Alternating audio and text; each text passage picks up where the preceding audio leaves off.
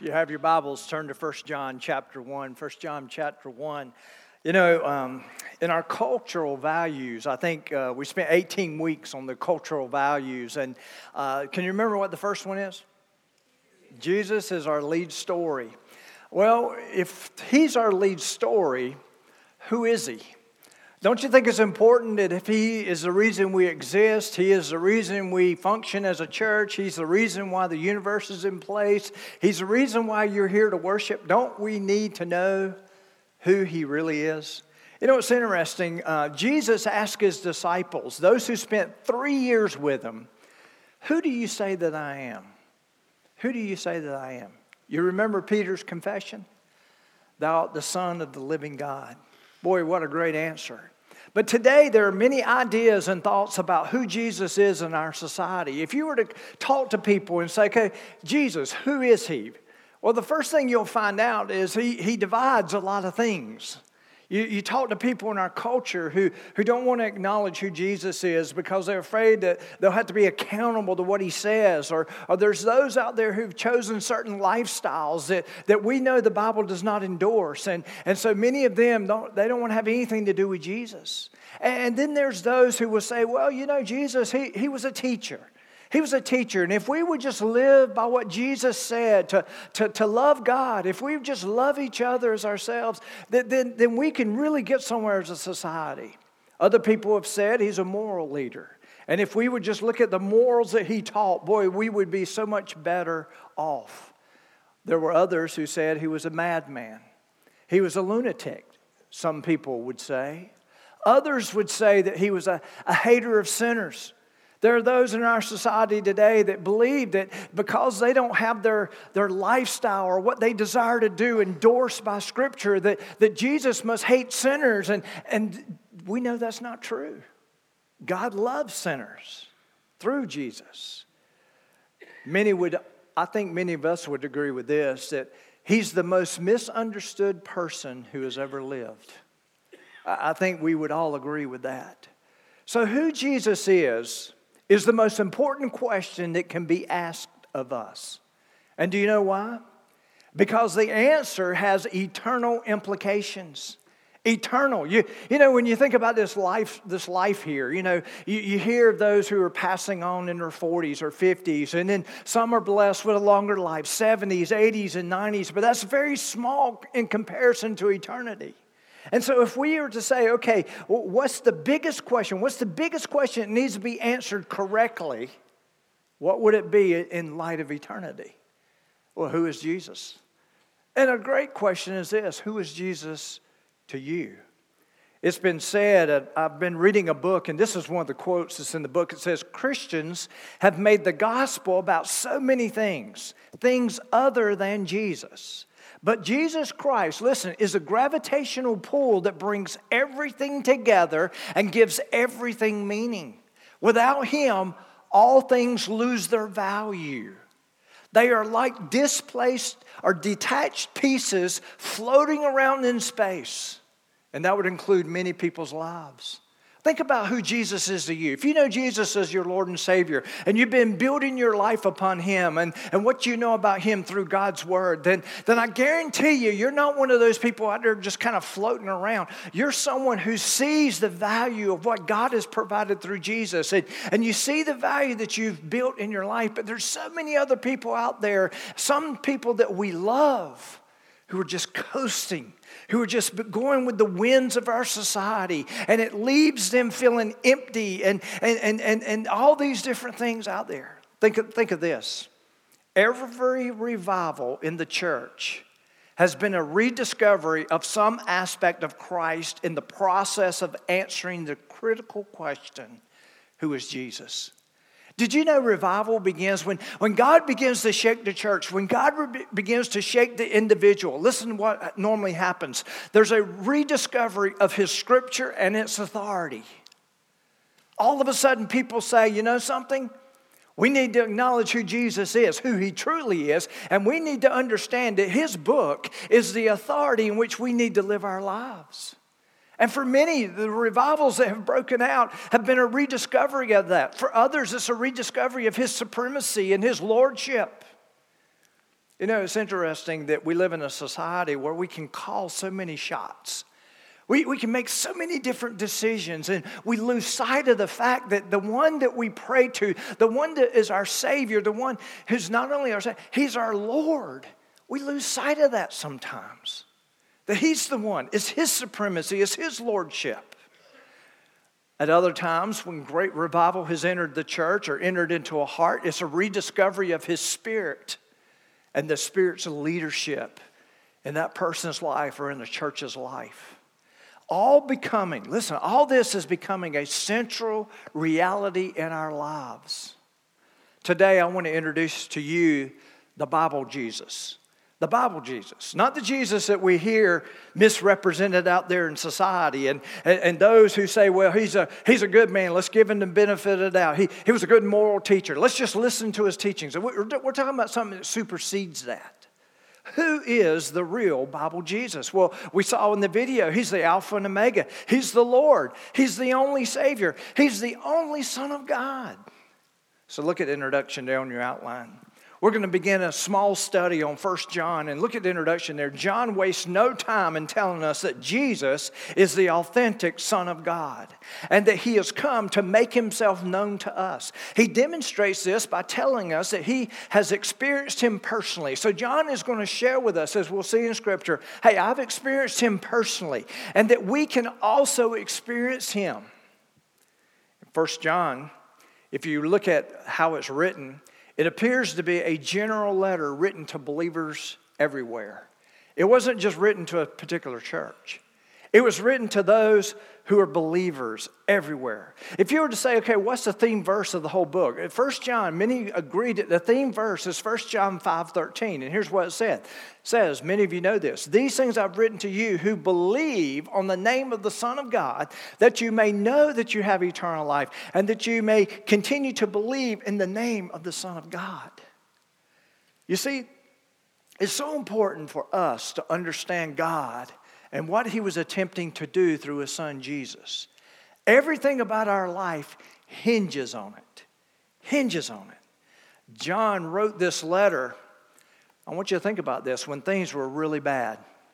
Things were really bad when he wrote this letter. Many people believe he wrote it probably, possibly in, in 90 AD or later, 90, 94 AD.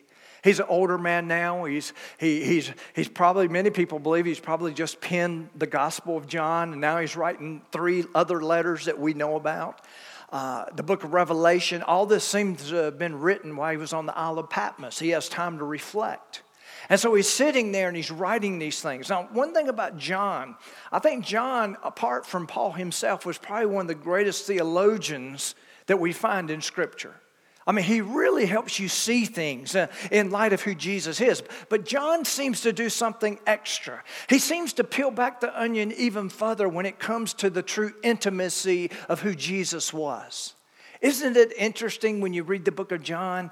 He's talking about the disciple that Jesus loved. Do you know who that was referring to? It was referring to himself. He says it over and over in the Gospel of John. He experienced and knew the love of Jesus Christ personally, practically, in any way you can imagine it. And he's sitting there and he's, he's telling us these things. But what's happened now, Jesus, has, his death, burial, and resurrection, we fast forward, I mean, almost 50 some years. The temple's been destroyed, Jerusalem's been destroyed. The Christians have been blamed for the fires in, in Rome by Nero, the emperor. And now everyone is persecuting Christians the Jews, those who make up the Roman Empire.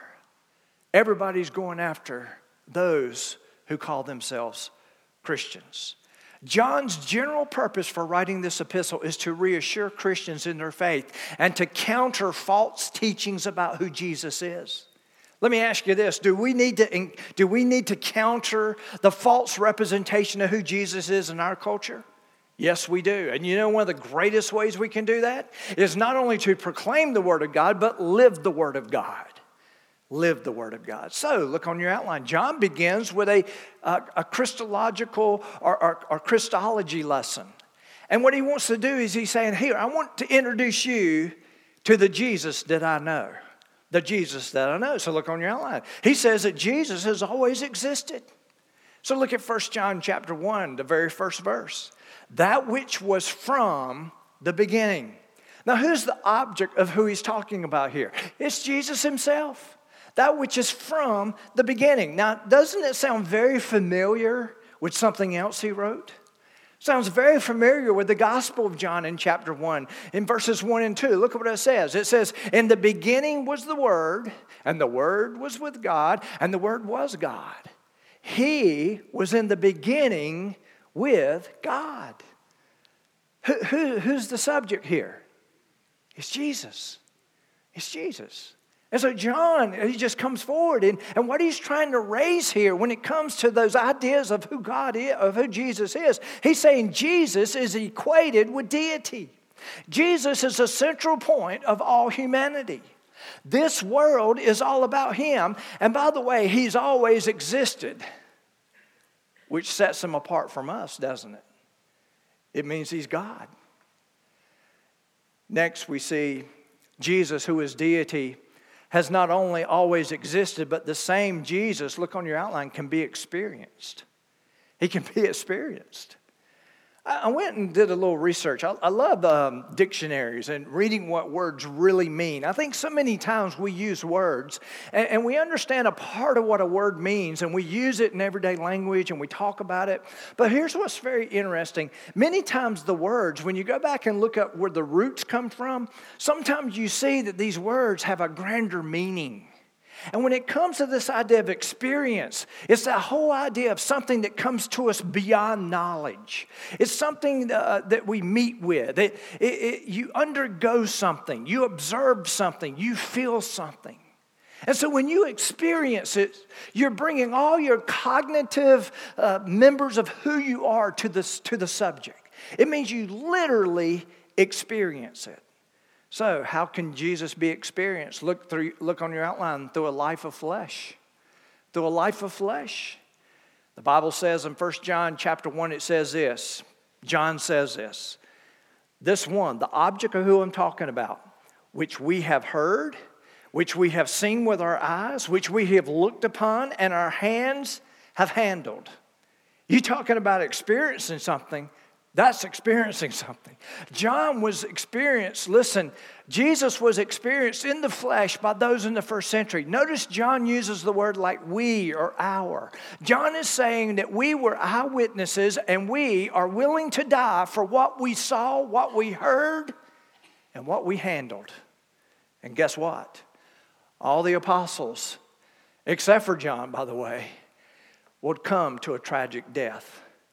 And it's interesting that these were men who were willing to die with what they seen and what they heard. You know what's interesting about the Jesus that's being talked about in our society? The Jesus that's being talked about in our society, listen, I, I don't mean any disrespect, but it really is this way, is a Jesus that's not worth dying for.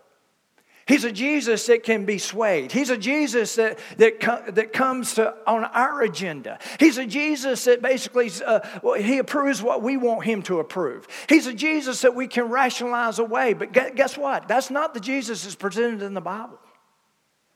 The Jesus who's presented in the Bible is Lord and Master, and the one who's always existed, the one who can be experienced. Can you imagine? Being in the presence of Jesus when he walked this earth? Can you imagine that? Can you imagine maybe being his childhood friend? Wouldn't that have been cool? Grow up with Jesus, watching discovery, watch him discover things. And I mean, the Bible says he grew in every area like we do. And just seeing how that played out.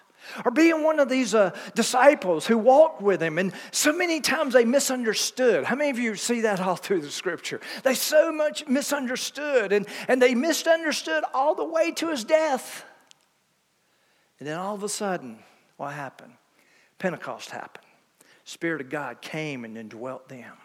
There came a whole new understanding about what seemed to be a mystery for so long. And then they began to see it. Their eyes were open. They began to walk in light not in the darkness of, of the deception that was around them. Listen to this. Here's one thing when it comes to Jesus Jesus has always been attacked in one of two ways. Some attack his deity and say if he was a man, then he was not God. Some attack his humanity and say if he was God, then he wasn't man. That was at least the argument in the first century. Now, it's interesting that John wrote his gospel, listen, to prove Jesus was God. And then he turned right around and devotes the first part of this epistle to prove that Jesus was a man. He's trying to get you to see that he was the God man. That is the real Jesus. That's the Bible Jesus. He's the God man. Next, Jesus can be experienced through a life of flesh, as John and the disciples uh, witnessed, or through the word of life.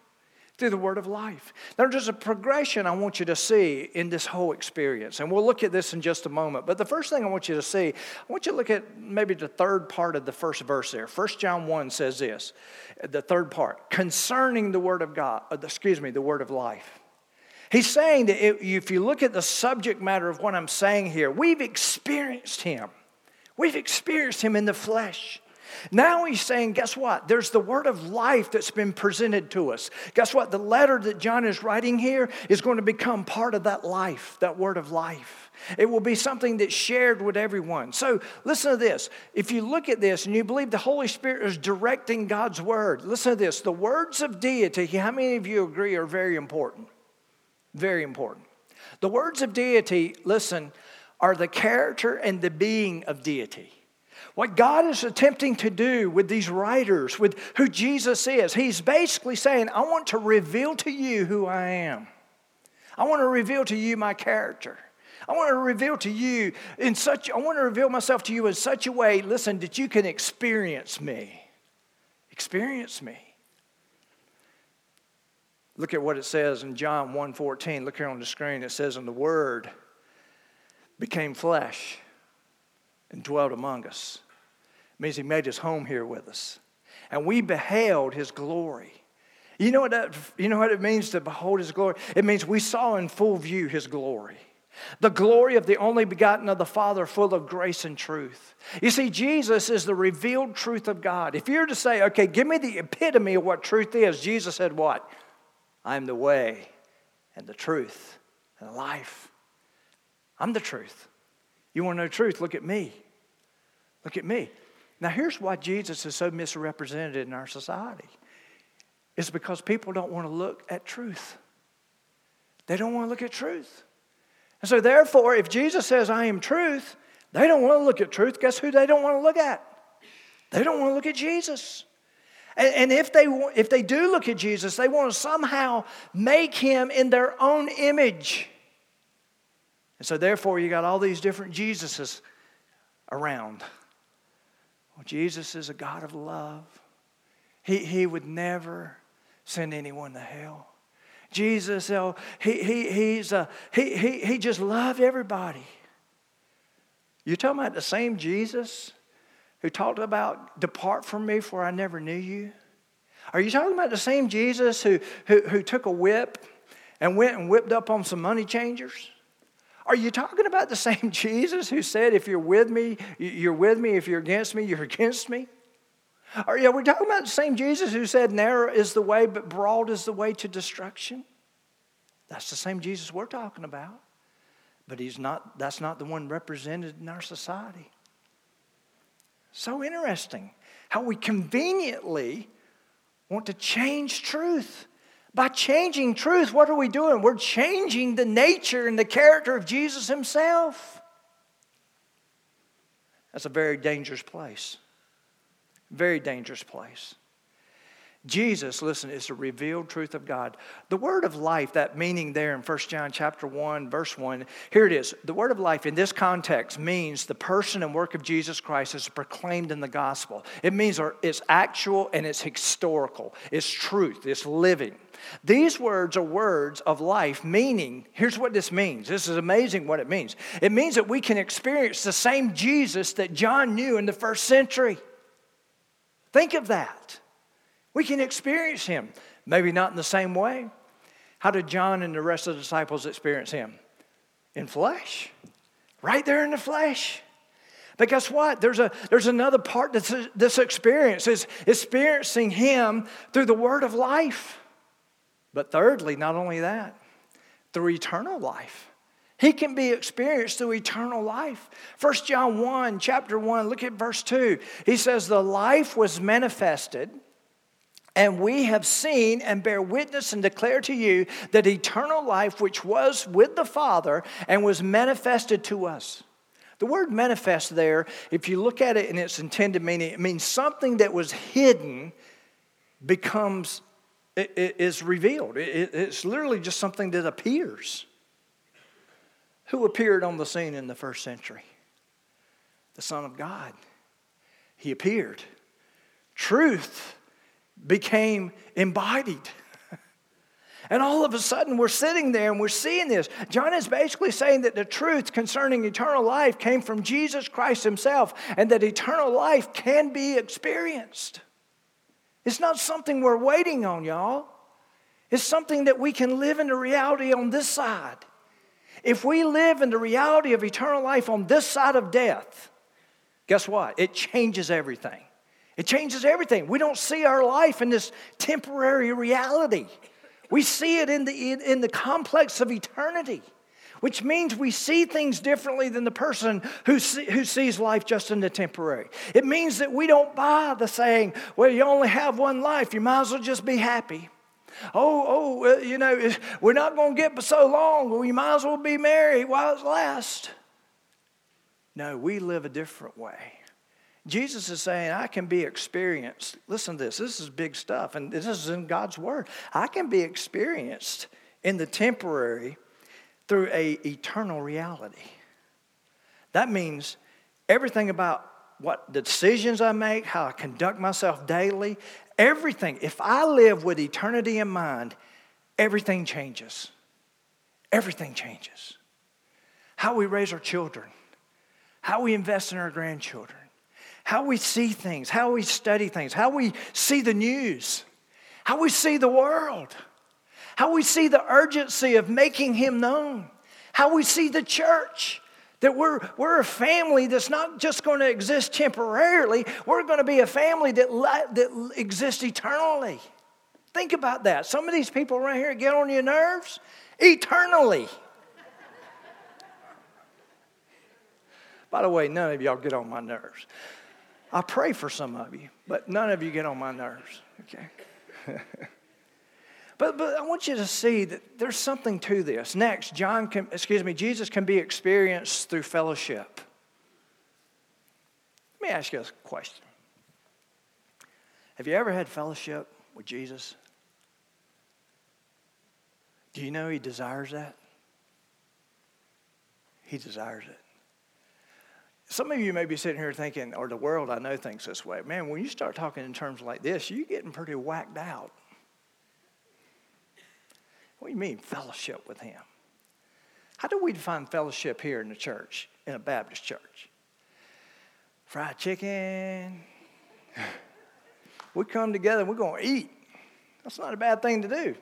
Jesus, they had fellowship, they ate, they got together. But I'm talking about something deeper than that. 1 John chapter 1 verse 3 That which we have seen and heard we declare to you that you also may have fellowship with us and truly our fellowship is with the Father and with his son Jesus Christ. You know what John's saying here? John is saying that we can have fellowship with one another when we have fellowship with him. The problem in many churches and many families or whatever is the fact that we're attempting to have fellowship outside the context of who Jesus is, outside the context of who he truly is. That's the problem most of the time. We get in the way. Jesus is saying there's a connection between eternal life and fellowship. It's interesting that, that when we read about eternal life and think about eternal life, we're thinking about eternal fellowship with God and, and the Trinity, really. But what's interesting is that fellowship is here. It can be realized here. We can live in that reality. God desires to be involved, listen, in the lives of humanity. God, the Creator, has not left man to fend for himself in this sin cursed fallen world. He sent Jesus. to say, hey, follow me, there's a better way. And I can lead you right out of here. But he didn't just leave us. Jesus came that man may have fellowship with God. The word fellowship implies companionship. Companionship means to be accepted. It's amazing what we will do to be accepted. You remember some of the stupid things you did as a teenager to be accepted by your peer groups? We all have been there. We acted weird. We got into things immorally we shouldn't have gotten into. We tried things we shouldn't have. We just wanted to fit in. Let me tell you something. When you come to know Jesus Christ as your Lord and Savior, you become accepted. You become accepted. He brings you in. He brings you in. Now, He doesn't accept your sin. Let me tell you why I know He doesn't accept your sin. Because He died a terrible death getting rid of it for you. So don't tell me He accepts you just the way you are. No, he, he, he, he died for that sin. He, he, he made a better, listen, he, he made a better investment in you than you could ever imagine. He died for the very sin that entraps you, that enslaves you, that keeps you deceived. And he's saying, walk away from that and walk to me. I made a way for, for, away from that. He's saying I can accept you because it means to walk with, it means to depend upon, it means to have intimacy with, it means to experience, as we've already seen. That's what companionship is. Partnership. We the Bible says, Paul says it so many different ways. We are to partner with him, to work together towards a common goal, to, to literally pray that the kingdom of God can be manifested here that people will come to him, that the reality of that kingdom can be realized right here. Fellowship is God's answer to our loneliness. I, I can't imagine there's ever been a time where there's been more loneliness than where, the world we live in right now. I mean, just loneliness. People are so alone. But listen, he, his fellowship is not only with one another, it's with God. Fellowship invites, listen, enrichment, it invites encouragement, it invites enjoyment into our lives. Next, Jesus can be enjoyed. Jesus can be enjoyed. Let, let me ask you this second question. Not only is who is Jesus, maybe there's three questions here. Have you ever, have you ever had fellowship with Jesus? But the third question is this Have you ever enjoyed Jesus? You ever just enjoyed him?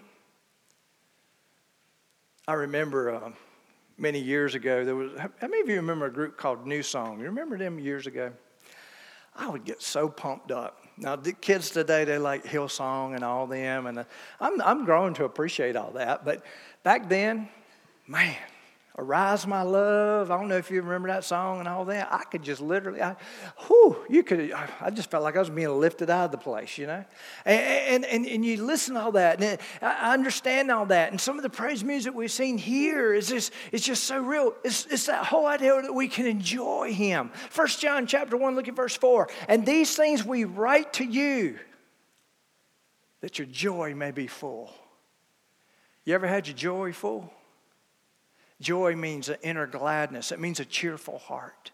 John considered his encounter with Jesus to have been a, had been a joyful experience. It's literally the best thing that ever happened to him. Joy is God's answer to our emptiness. And there's many people empty today. Listen, listen what Jesus said himself in John 15. He said, These things I've spoken to you, that my joy may remain in you and that your joy may be full. You know what he's literally saying? You won't realize the completeness of joy unless I'm involved.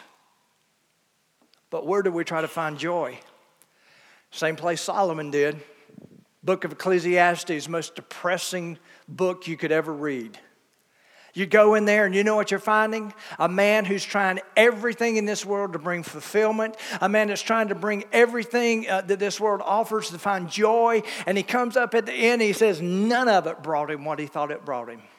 And many of us sitting here today are on the same path to find that joy. You know what Solomon says? It's not found there. It's found in Jesus, according to Jesus. Next. Oh, yeah, by the way, let me point something else that your joy may be complete. right after this verse in John 15, you remember what Jesus does? Right after this verse, he will tell them Come to me, your joy will be complete. But by the way, let me tell you this when you come to me, they're going to hate you, they're going to reject you, they're going to persecute you. But you know what he's saying? In the midst of it, your joy can be full.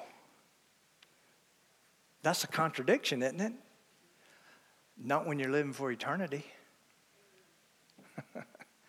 Next, Jesus can be encountered the word encounter means to come upon. It, it, invites a new situation there. When we are saved, we are called out, listen, of the darkness and into the light. Look at 1 John chapter 1, verse 5. This is the message which we heard from him and declare to you. So, so here's what John is saying. John is saying, We've experienced him. You can experience him. He, here, Jesus is encapsulated in everything that he, he did in my life. Here's what he says this is the message we receive from him and declare to you that God is light and in him there is no darkness at all.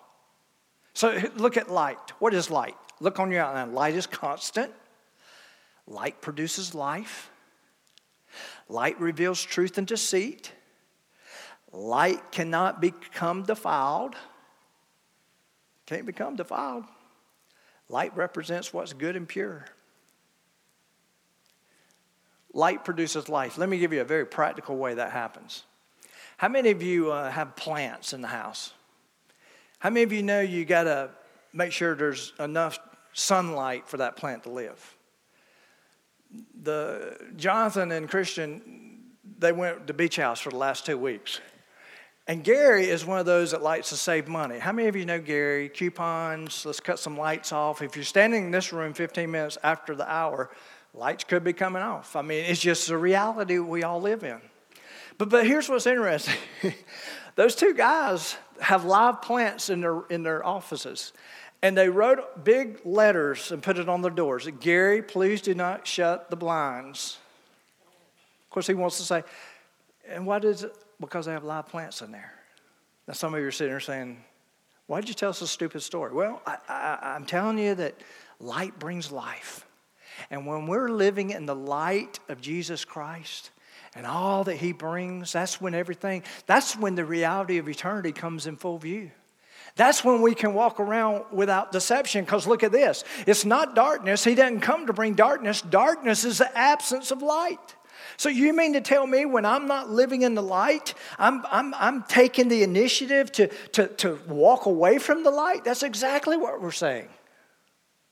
Here's another one. Darkness cannot drive away light. Light can drive away darkness, but darkness can't drive away light. Darkness produces death. If those signs had not been on the doors this week, we'd have had dead plants over there in office. Darkness represents what is bad and evil.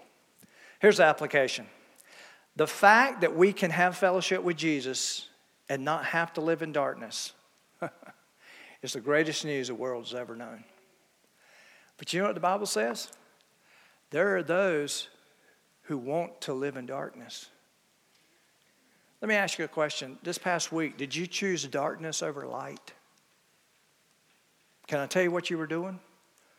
You were moving away from the reality of Jesus in your life. Does that mean if you're a Christian, he just goes away? No. But boy, you can sure be deceived when you start taking that path away from the reality of who Jesus is.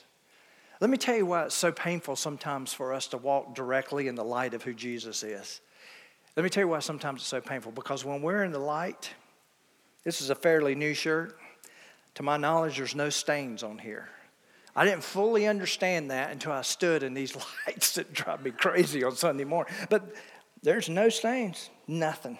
I didn't, I hadn't sneezed on it. There's not any kind of gob or anything there. There's nothing there. There's nothing there. When you walk in the light, you start seeing those things that need to be removed.